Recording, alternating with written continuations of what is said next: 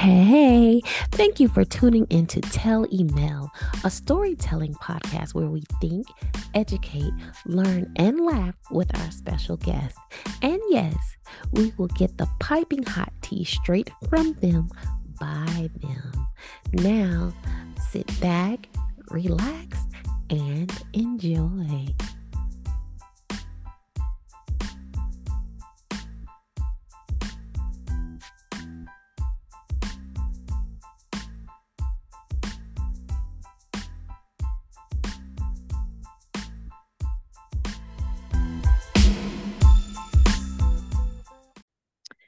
So, hello, and thank you for tuning in to Tell Emelle. Today's special guest is exactly that very special. I'm so excited that she is here. Let me tell y'all, like, when I first met this woman, like, I thought to myself, okay, this is a strong black woman. But it was more than that. So, I have like three words that I can describe her with and it is she be sharp. Let me tell you something. when I saw her, I was like, she did not have to come in here this doggone fly. So, like, you know, there's New York fly or Atlanta fly, Miami fly, Houston fly.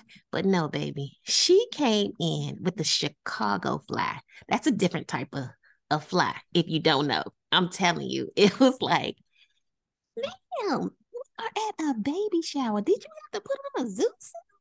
Like she was always dolled up. I remember her and another lady that she worked with. They were just jazzy. They would come in with their little suits on and their little suitcases.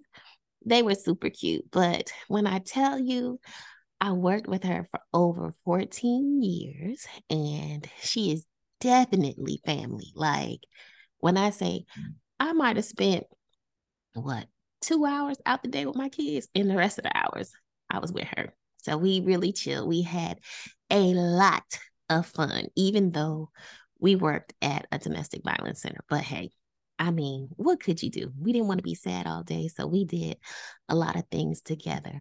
But what I really, really love about her is that she is all about community, bringing the community together, keeping it strong. Like she lends her voice to the community in the most powerful way.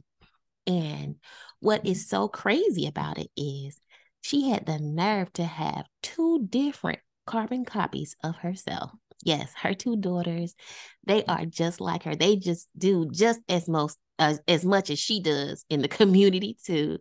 They give back a lot and they are super sweet. It is um Donna Michelle and Danielle. Like they helped me with this interview. One of them, yes, I reached out. The other one, she don't even know that she helped me with this interview, trying to like do the research. But um, these are awesome people. Like they're super cool. These are the people that you want to throw the cookout, right? Like when they invite you, you just you just say, "Yeah, I'm there." You don't question like who all to be over there. You just know it's gonna be cool, right? So you can imagine that these are wonderful women, and I am so blessed and honored to know them.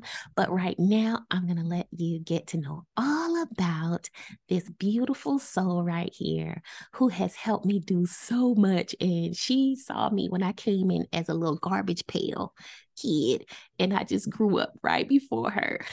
So I will not hold back any longer.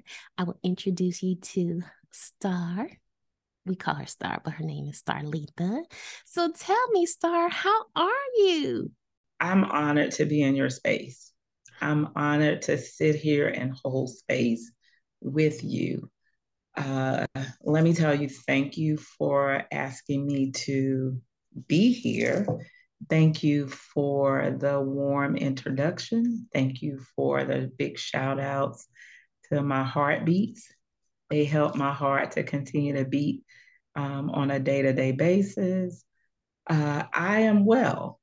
Uh, there have been a lot of things that have occurred in my life. Uh, I'll be, if the Lord allows me to see another year around the earth, Uh, I will be 63 next month. Yeah. Uh, and there's been a lot, but every step I know counts.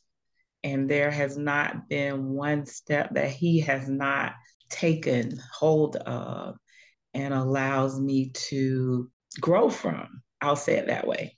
Uh, so I'm well. I think I'm doing better than well. There are days when I'm like, oh, I'm throwing in the proverbial towel. I'm gonna get in the car, put some gas in it, and I'm just gonna drive away. And then he says, Well, where you going? and I'm like, okay, so I'm gonna turn around, I'm gonna go back and I'm gonna pull it together and let's do what God has called us to do.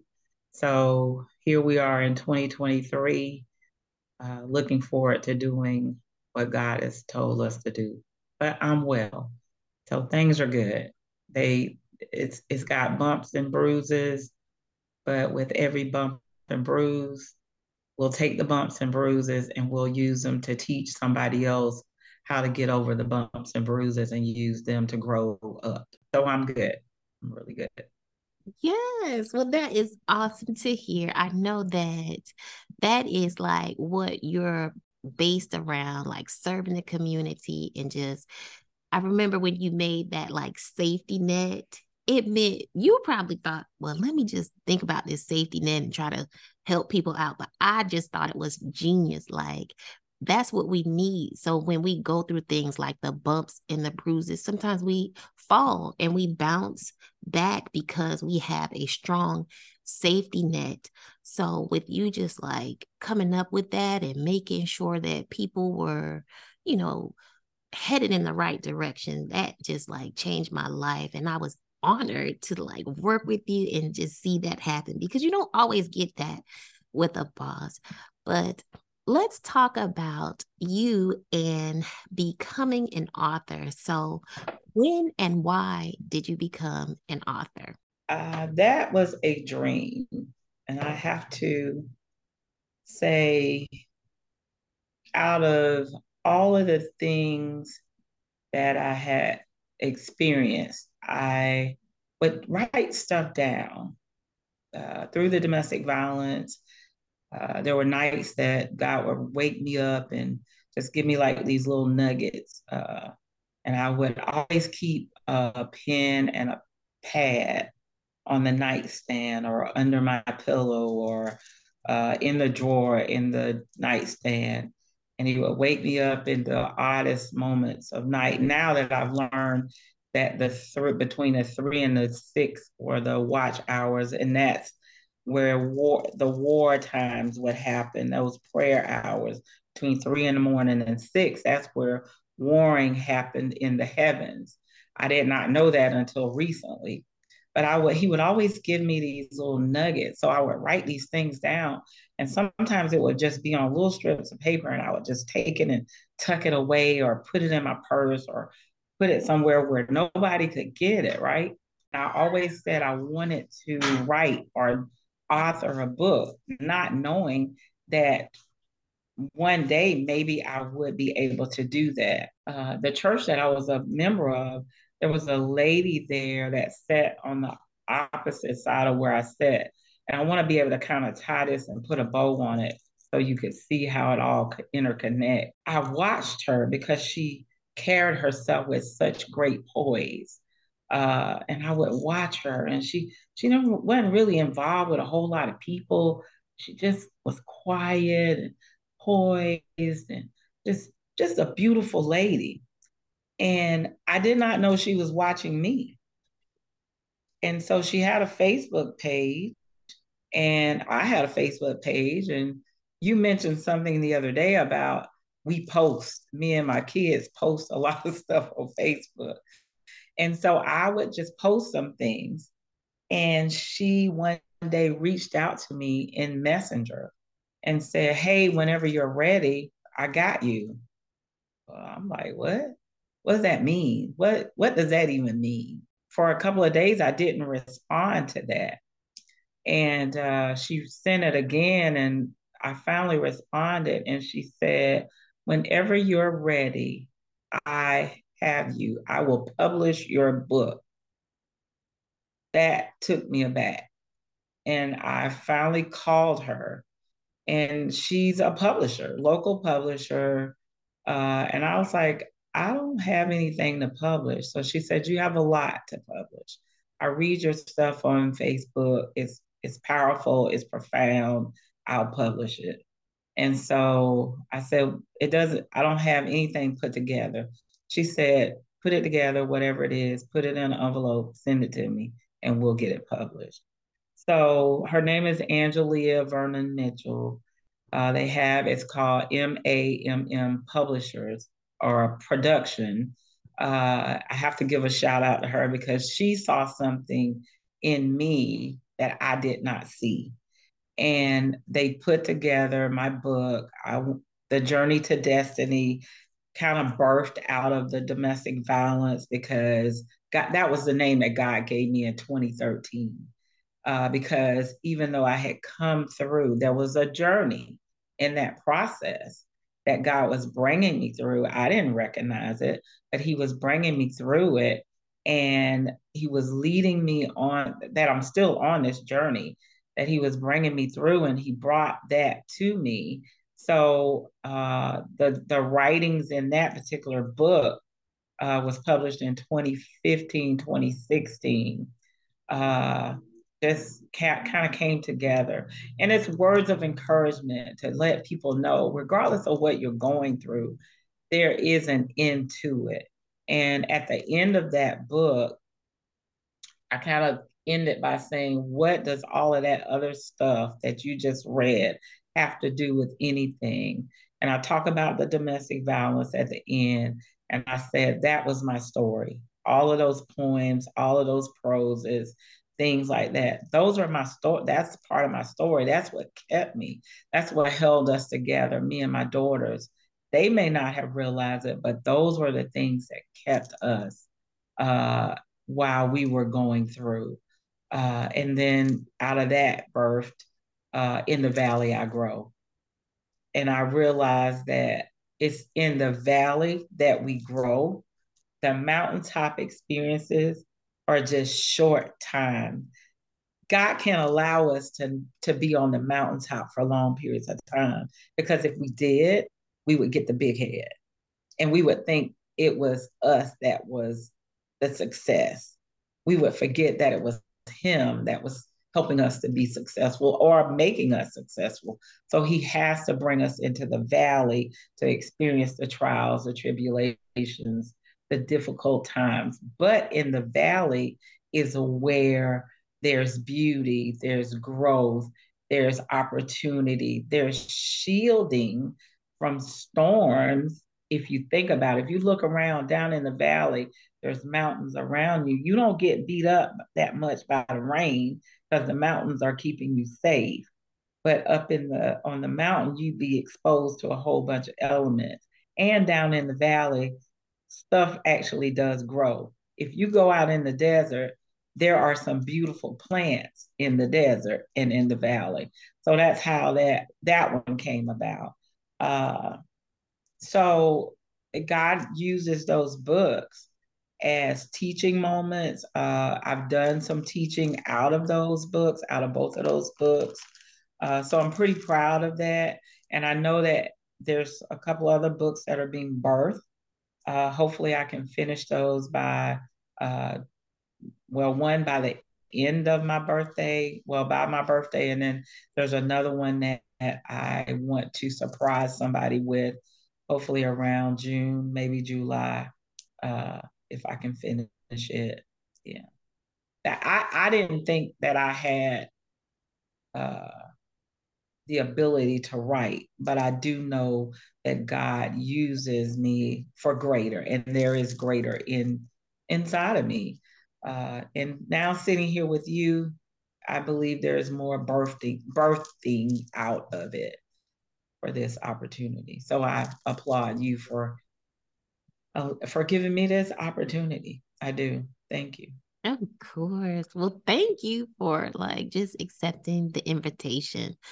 So the thing about us is when you put out your book, shortly after that, I put out my book too. But we both got a blessing uh, based out of Atlanta. I went to the bookstore, Medu Bookstore in Atlanta, yeah. and that's at the Greenbriar Mall. I was in there talking to Sister Nia, and she was telling me about this program that she had. And we were at the top, the very beginning of the pandemic. Yeah. She actually had this program where she had authors going around in different areas and they would take a poster and Star and I both had our books on the poster. And even to this day, like when you walk in the store, she still has that poster up. So our books are like smack in the middle. When you walk by, you can see them. And I've been to the store like numerous times and I've seen your books on the shelf and see mine on the shelf. And it is just a wonderful feeling to like think something up and then you print it out and it's like you can hold it in your hand, right? Right. So I really enjoyed like even just talking with you about, okay, do you want to do this? Because I think I called you, like God was like, you need to pick two people. So God put these two people on my heart. And I called, well, actually, I sent a text and I was like, whoever hmm. responds, right. So they're gonna go with me. And just so happens you respond. So it was just me and you. So and the other person never said anything. So oh, wow. Like, okay, well, you know, do the best you can. but I know that you have a story to tell and hey, I have a story to tell, but it's always hard to like let people know your story, but I was also empowered by you doing the monologue. So, can you tell us about your experience with the Dolores Barr Weaver Policy Center when you had to do your monologue? Like when I saw you on stage, I was like, yeah, I wish I could be here. But I was like, oh, I know this is good. I'm so sorry I'm missing it. But, you know, I'm in Central Florida and stars at the tippy top. But anyway, can you tell us about your experience with that? So big shout out to Donna because at that time Donna was uh, had tenure with uh, the Policy Center. Center. She was uh, serving there, and uh, she came. She called me. She was like, "Hey, I think this is would be great for you. You should get involved. It's called See the Girl Monologues, and they're going to be writing, and then they're going to be telling. They're going to be telling their story. Blah blah blah." And I was like, "Yeah, I'm not interested." And so she was like, "No, I think it, I think it'll be cathartic, and and you know, you you should do it." And I was like, mm, "I'm over it. I I don't. I'm not interested." And so I think she mentioned it one other time, and I was like, "Well, okay, send me the information." So she sent the information to me. I went the first time and there were these women and young women, because the ages ranged from about, let's say, 13, 14, up into, I think the oldest person there was about 70. Mm. So it was a broad range, and they were all women, and everybody had a story. And all the stories were in reference to someone had marred their life. Somebody's hands had marred their life. So we're sitting around this table, and the person who was responsible for getting us to dig deep or dig deeper into places that I would say that had been tucked away or that I felt like had been healed or had been placed somewhere that I didn't need any more exposure of it because I had dealt with it. Maybe not, not really. Probably was it had residuals. Her name was her name is Yvette Angelia Higher Adams. This lady had had a way of creating a, a safer space to make us dig deep. And she did over like a eight to 10 week period. And we sat around the table. Uh, she would bring prompts and things to cause us to write. And we wrote for those eight to 10 weeks. Not thinking about the fact that we were literally, truly being cathartic, cathartic, not literally thinking about the fact that we were truly unearthing stuff that we had tucked away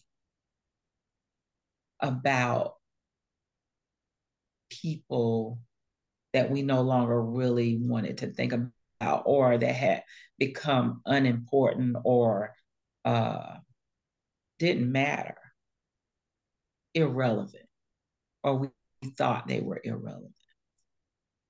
But when I tell you the night that we all got on stage, the power that every one of us had when we walked up on stage and stood at the podium or not at the podium, but and commanded the presence of the audience because they had to hear us.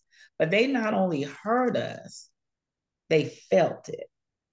They felt the words reverberate through that space. And they were they were taken to the places of what we had experienced and what we had lived. And so their lives were now no longer the same because they took a little bit of each and every one of us. And now they were responsible to go back out and do something with that, which means they had to now try to make life different in whatever space they held in community. They had to try to change community, whether it was human trafficking, whether it was domestic violence, whether it was some type of drug stuff, whether it was sexual abuse, whether it was incest, whatever it was that crossed the stage, every person in that audience was affected.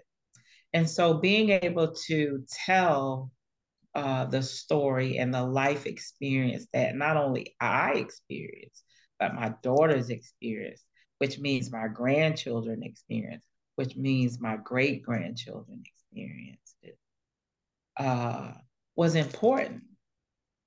Because when you think about it, domestic violence doesn't just happen to the two people that right there that are involved.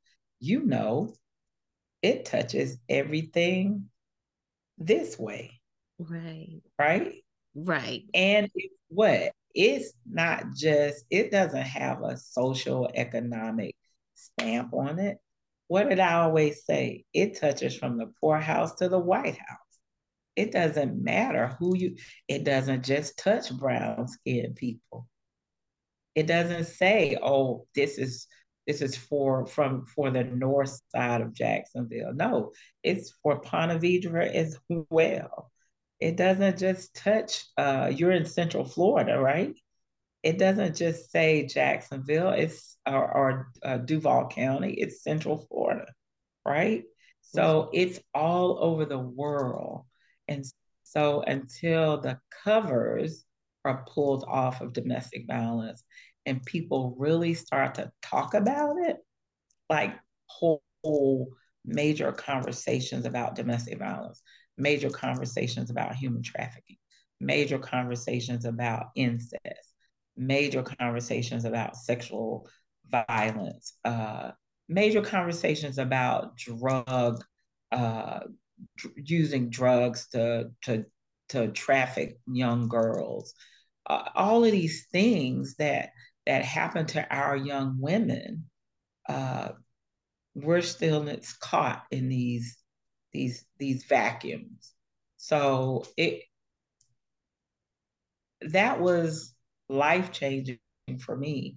And when I say life changing, not just the fact that the residuals tell you when I stood on the stage talk, talking about the violence and the things that had occurred, I literally could feel the last chains fall off to the floor.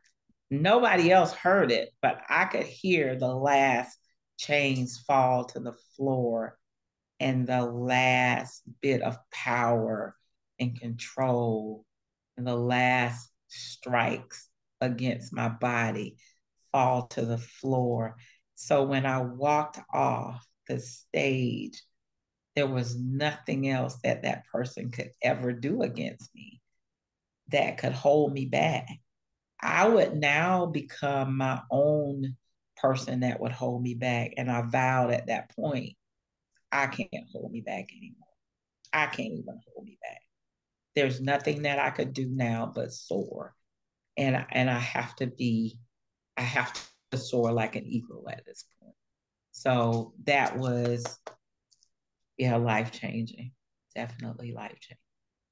Oh wow. See, I told y'all how deep was that? I tell you, listen, when God puts something on you, it's it's yours, like your gifts, whatever it may be. Like let's start talking about, you know, the warring hour. Baby, from three to six, that's the snoring hour for me. Okay?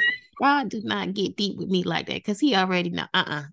get somebody else to do it, not me, uh-uh, not her. so I mean, just think about like what she said.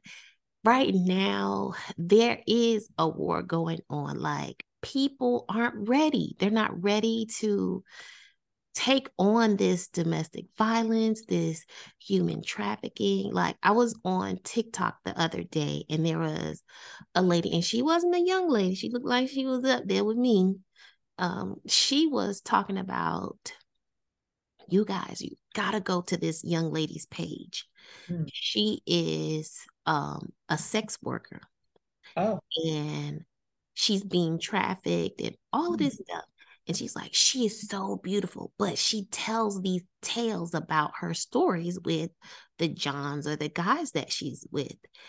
And you know, I was on the bait of clicking. So when I actually went over to her page, the page had been banned and rightfully so, because the mm-hmm. next video that I watched, she talked about what happened to her in a hotel room with some guy who was obviously on drugs and she was um, telling a story about how he thought somebody was in the closet and he was beating whatever it was in the closet, but he was beating the clothes as if he was beating mm-hmm. a person. So she was like, Oh my gosh, I think I saw them run out in the backyard. And he ran out in the backyard. And that's how she made her escape. But let's go back to the first lady. I don't mind people like telling their story of what happened to them, which is it was traumatic in a way, of course, mm-hmm. but the fact that the other lady glorified the fact that this young lady was telling stories about being human trafficked, right? So people don't even see that, but just to be entertained by something like that, that's not entertaining, especially if you're the victim or the person that is, you know, being trafficked, like people don't really think now it's just like I just want to see what happens or people are being entertained by this violence and or they're overlooking like the real matter which is so sad. So I feel like we still have a lot of work to do especially with you know this subject and it was hard for me to even think about domestic violence because to be honest, I wasn't ready. I really wasn't. Like, this is episode 16, and y'all know me. I have not had one episode where I really go deep into DV, but I know when I invited Star on, I was like, yeah, we gonna go there. So with that being said, um, tell us about your contributions with the Still Surviving Project, which is walking in your purpose. So this was so ironic. I again ran into Clarice Bags. Uh, I think it was on Facebook. I'm pretty sure it was on Facebook. Saw this thing still surviving, walking in your purpose, and you know, it just grabbed my eye. It's like, wow, what is this? So I, I kind of read what her vision was, reached out to her, and she was like, well, let's just meet and talk. So we met up out at JU because I wanted to hear more about her organization, what she was trying to do, basically what what it was all about. And uh, when we met, she kind of did like a vetting to see if I was would fit her project, was somebody that would be good for her project. And after we talked, uh, she said, "Oh yeah, I really, w- I would love to have you on and do an interview." So I was season thirteen, and uh, we did the the taping, and she had me on. It's on YouTube. It's actually on YouTube. You can see it there. And I was able to talk about the domestic violence, talk about the, the violence, talk about what some of the things that occurred, the length of time that the violence went on, and then uh, being able to get away, me and the girls, and and now live decent, you know, live a life that's I'm free. Uh, and so that taping occurred in, I think I want to say 2016. It, it rolled out red carpet 2017. Uh, she did this major uh, uh, red carpet event in January 2017. Ever since then, I've been a part of her uh, Still Surviving uh, organization. I just attended uh, another event that she just recently had a couple of weeks ago. This time it was called Release. Um, and that's just basically making sure people stay free um, and, and walk, continue to walk in your freedom, basically letting stuff go. You know, we tend to say we're free, but you know, release really means that you this way. You know, you once you release stuff, you gotta turn your hands this way. Because this way means you're still holding it. Mm-hmm. When this way is really accepting uh, you know, you're receiving, that you should be receiving from the Lord this way and not receiving foolishness. You should be receiving the blessings of the Lord. But this way is actually releasing and letting go. So uh, she had several speakers. There's a group called from St. Augustine uh, called She is Fierce. They, they're a powerful bunch of women, and and they are. They really are. That that name fits them. She is fierce. Uh, and it's all about empowering women, making sure women really know that you are powerful. You really are powerful. I heard something today that made me want to run. And if I can, I just want to share it because, and it was, uh, it was a pastor talking about, uh, it was scripture. It was talking about, you know, when uh, they wanted to kill all of the boys right? In in it's in Exodus, uh, kill all the boys, because he felt like that would get rid of everybody. That would get rid of us, right? Uh, and he said, but if he really knew, he would have gotten rid of the women or the girls because the power is in the women. Because when women grow up, when women really know who they are, they take their place and they grow up. Now, I'll share this. Uh, probably about, I shared something with my daughters. I said, y'all, y'all know the Lord made man out of dust. He created woman out of a bone from the rib, from the bone. My interpretation of that is this we are unbreakable. So the because we are unbreakable is why he says we walk alongside of a man, not behind him, not in front of him, and not on top of him, and not under underneath. We are unbreakable. That's why he took us from his rib, because we as women are unbreakable. And as if you think about it, all of the hell that a woman goes through, have you broken? Okay. no. Then we need to walk in our power. And and your power is not to overtake or belittle or put a man down, but it's to lift him up and make sure that he understands, hey, I'm here to help you, not to make you feel bad, but God did create me because from your rib, because I'm unbreakable,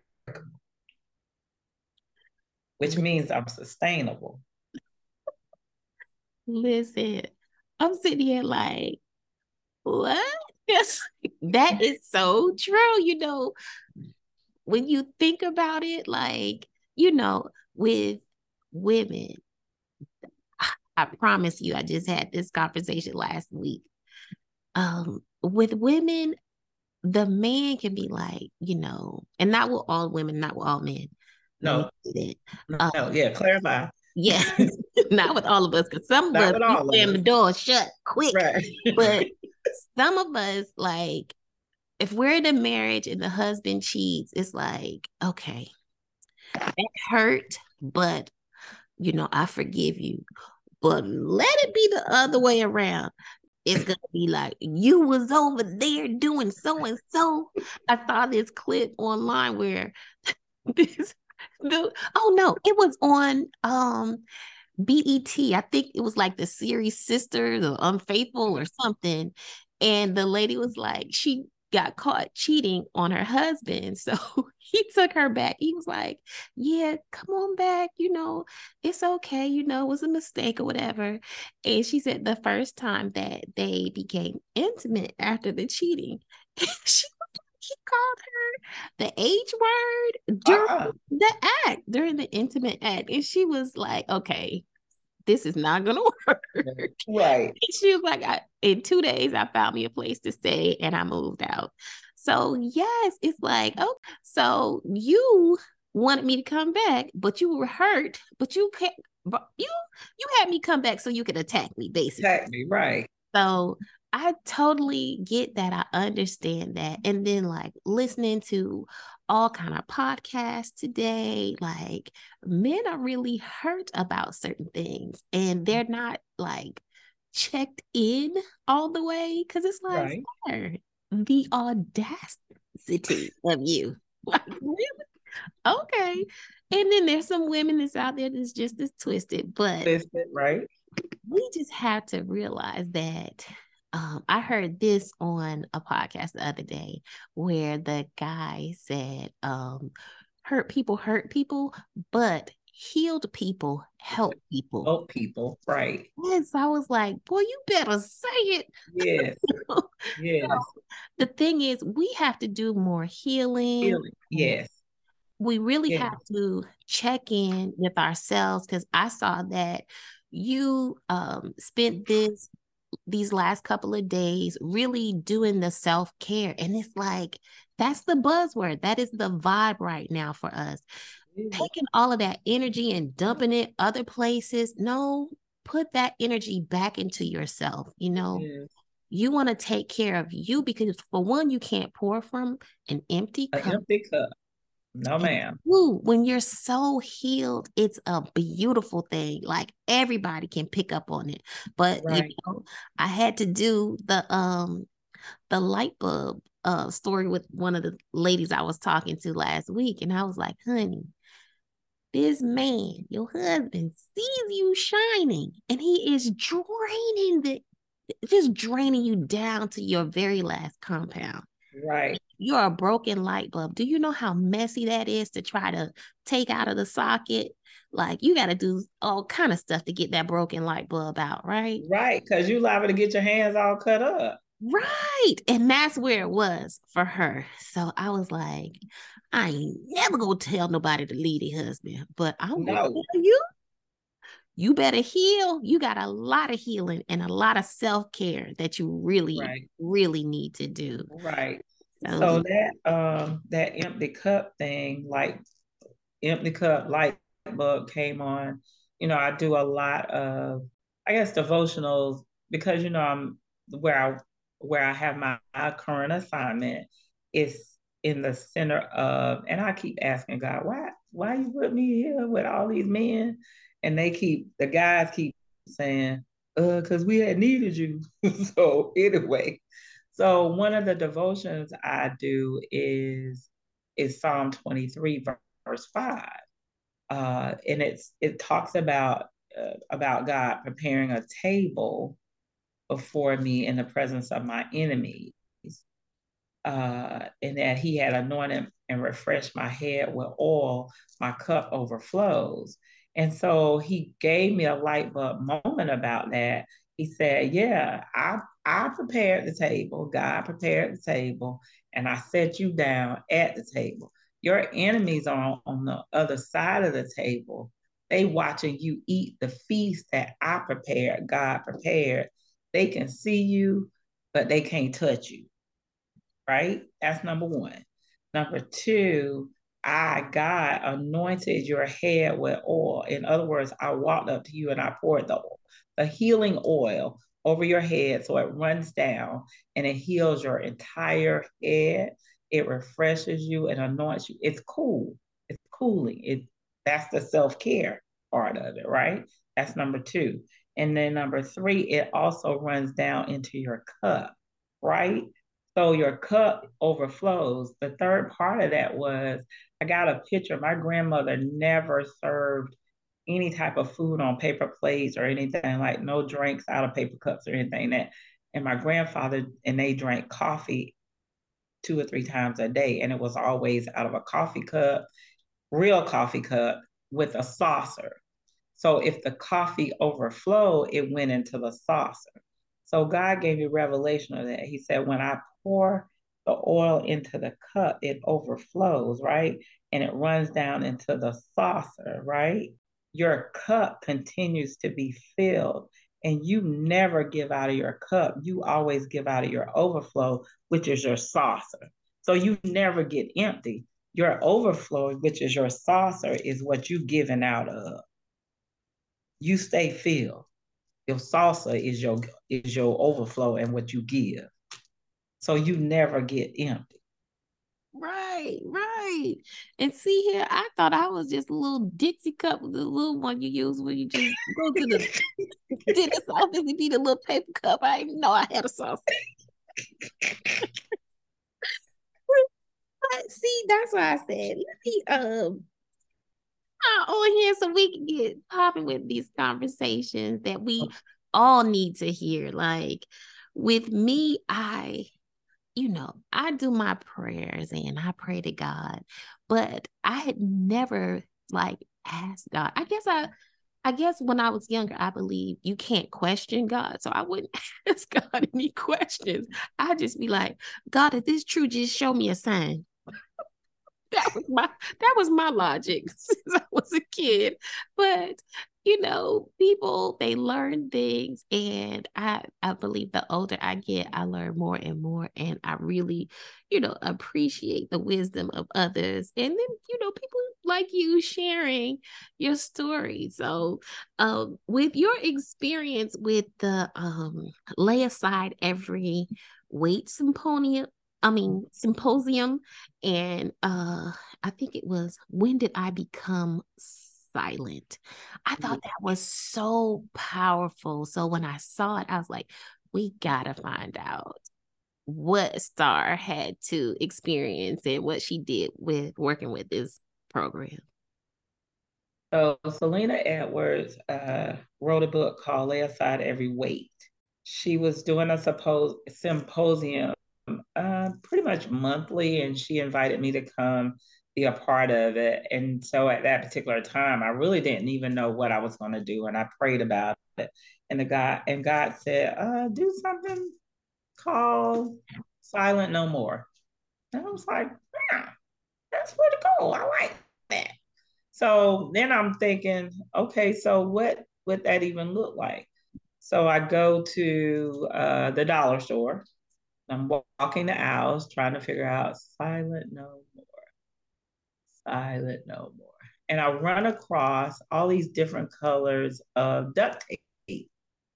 So I buy the duct tape and I go and I create these other sheets of car, uh, cardboard, like colored cardboard, and put on their silent no more, flip it on the table. So when the people come in, there's three or four people to a table, and they got duct tape, they got these cardboards and some scissors and stuff like that.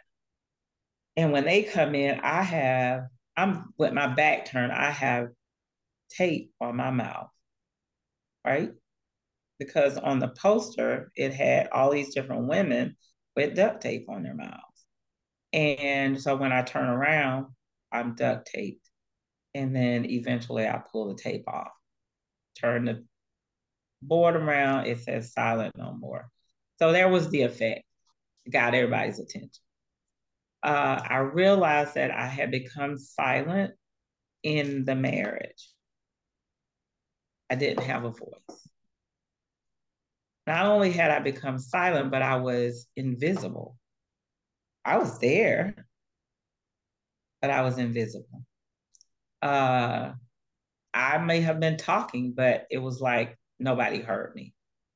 Uh, and then it carried over into employment or what I felt like I was not heard, not seen, unimportant.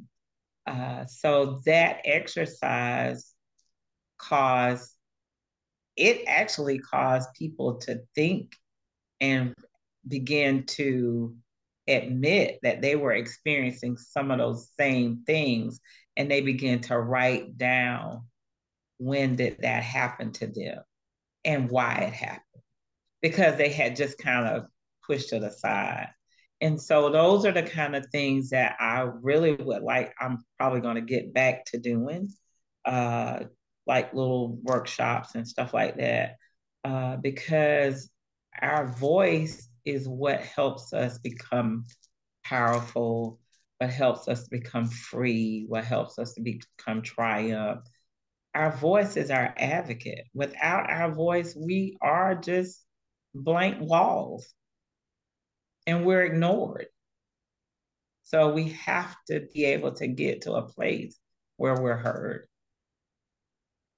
Yeah, where we're heard. Well, I don't know about you guys, but listening to that, this little angel just came and sat on my shoulder and just started cutting up all these onions all of a sudden. I was like, wait a minute, can you go over there with that? Because I'm trying to hear the story. But I promise you, I teared up listening to the duct tape and just turning around with Silent No More because we, especially, especially women who are always saying, Oh, I'm sorry, I'm sorry, uh, always apologizing. right. And we don't say what we really, really, really feel down inside. And I am so guilty of that. Like, and it's not even bad things. Like when no. I to uh, my twin Robbie, she's like, oh, she told me this. I think this was yesterday. She was like, you're playing stuff nobody will know until the day that you actually like put it out there. It's like, what? She's like, no, you don't you don't say what you're supposed to say. Like, if you need help or anything, you just pop up and be like, hey, I just did this thing. I want y'all to come and see it. It's like, what, what, what? How did you even do all of this? Right. And, you know, especially with telling your DV story. I said earlier, you know, I haven't talked about it. And I don't know if it was because I started the podcast in November and I felt like I missed the month of October. So it was like I came on here, I talked about traveling, I talked to two inmates who were in prison. I talked about a whole bunch of stuff, but I haven't like tapped in to telling the story so silent no more. Look at God. What will he do? He just came. I was like, boom. He just dropped gems on you star with me like, uh-uh, get somebody else to do it. so with that said, can you tell me um, what is your favorite way to serve uh, the community or the church? I think I have an idea, but I have a story to tell after you give your response. I think find the need and meet it. Whatever, whatever I've heard that someone is in need of. If oh, okay, let me let me let me back up. So currently where I serve, we run short of different things. And uh, I'll put like a call to action out. And I know that I have a tribe that if I put a call out,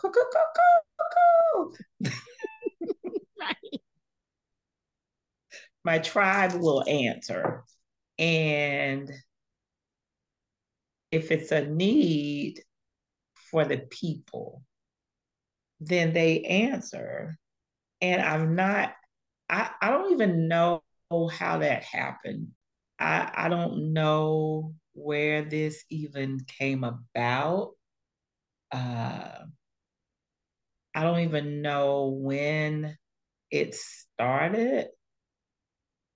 Maybe when when I was at Hubbard House, I don't know, but I just think we when we were at Hubbard House, when when people needed something, we didn't stop until they got it. Uh, we we saw what needed to happen, and we made it happen. Uh, I know, you know, a lot of times we probably went against the people's policy, but but we met the needs of the people.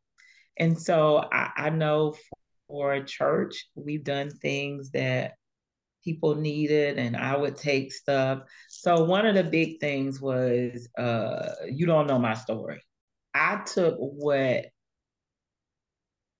what I knew. People didn't know my story.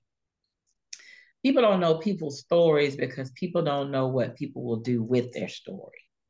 Right. But I do know there are so many people out there with similar stories so I took my story and said, hey, we need to do this because there's somebody sitting next to somebody in the church that needs to know that somebody else has the same similar story, but they're thinking that they are alone. And so we did it. And they thought that maybe 10 or 12 people would show up over 300 people showed up. Over 300 women showed up. Wow. Yeah. We, we didn't, we had no idea that 300 women would show up that night. Uh, but 300 women showed up. And p- afterwards, people started coming and was like, oh my God, because we chose random people to tell sto- their story and people started coming and saying, I thought I was by myself. I never knew I was going through that somebody else was going through this. But at that point, those were the touch points. So doing stuff like that, connecting people to people to help other people get through what they're going through. I think that's that's something that I love to do. Yeah. Yeah, I, yeah, I don't know. yes. So you hear the magic in that word. But we're going to pause right here. Before I give my response, we're going to pause and we're going to listen in to our sponsors give their message. Hold on just a second.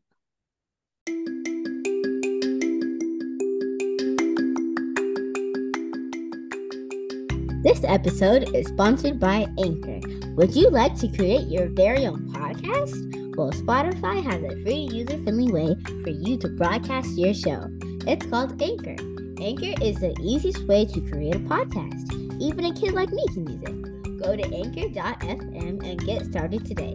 This is Maddie with Tell Emelle. Now back to our episode.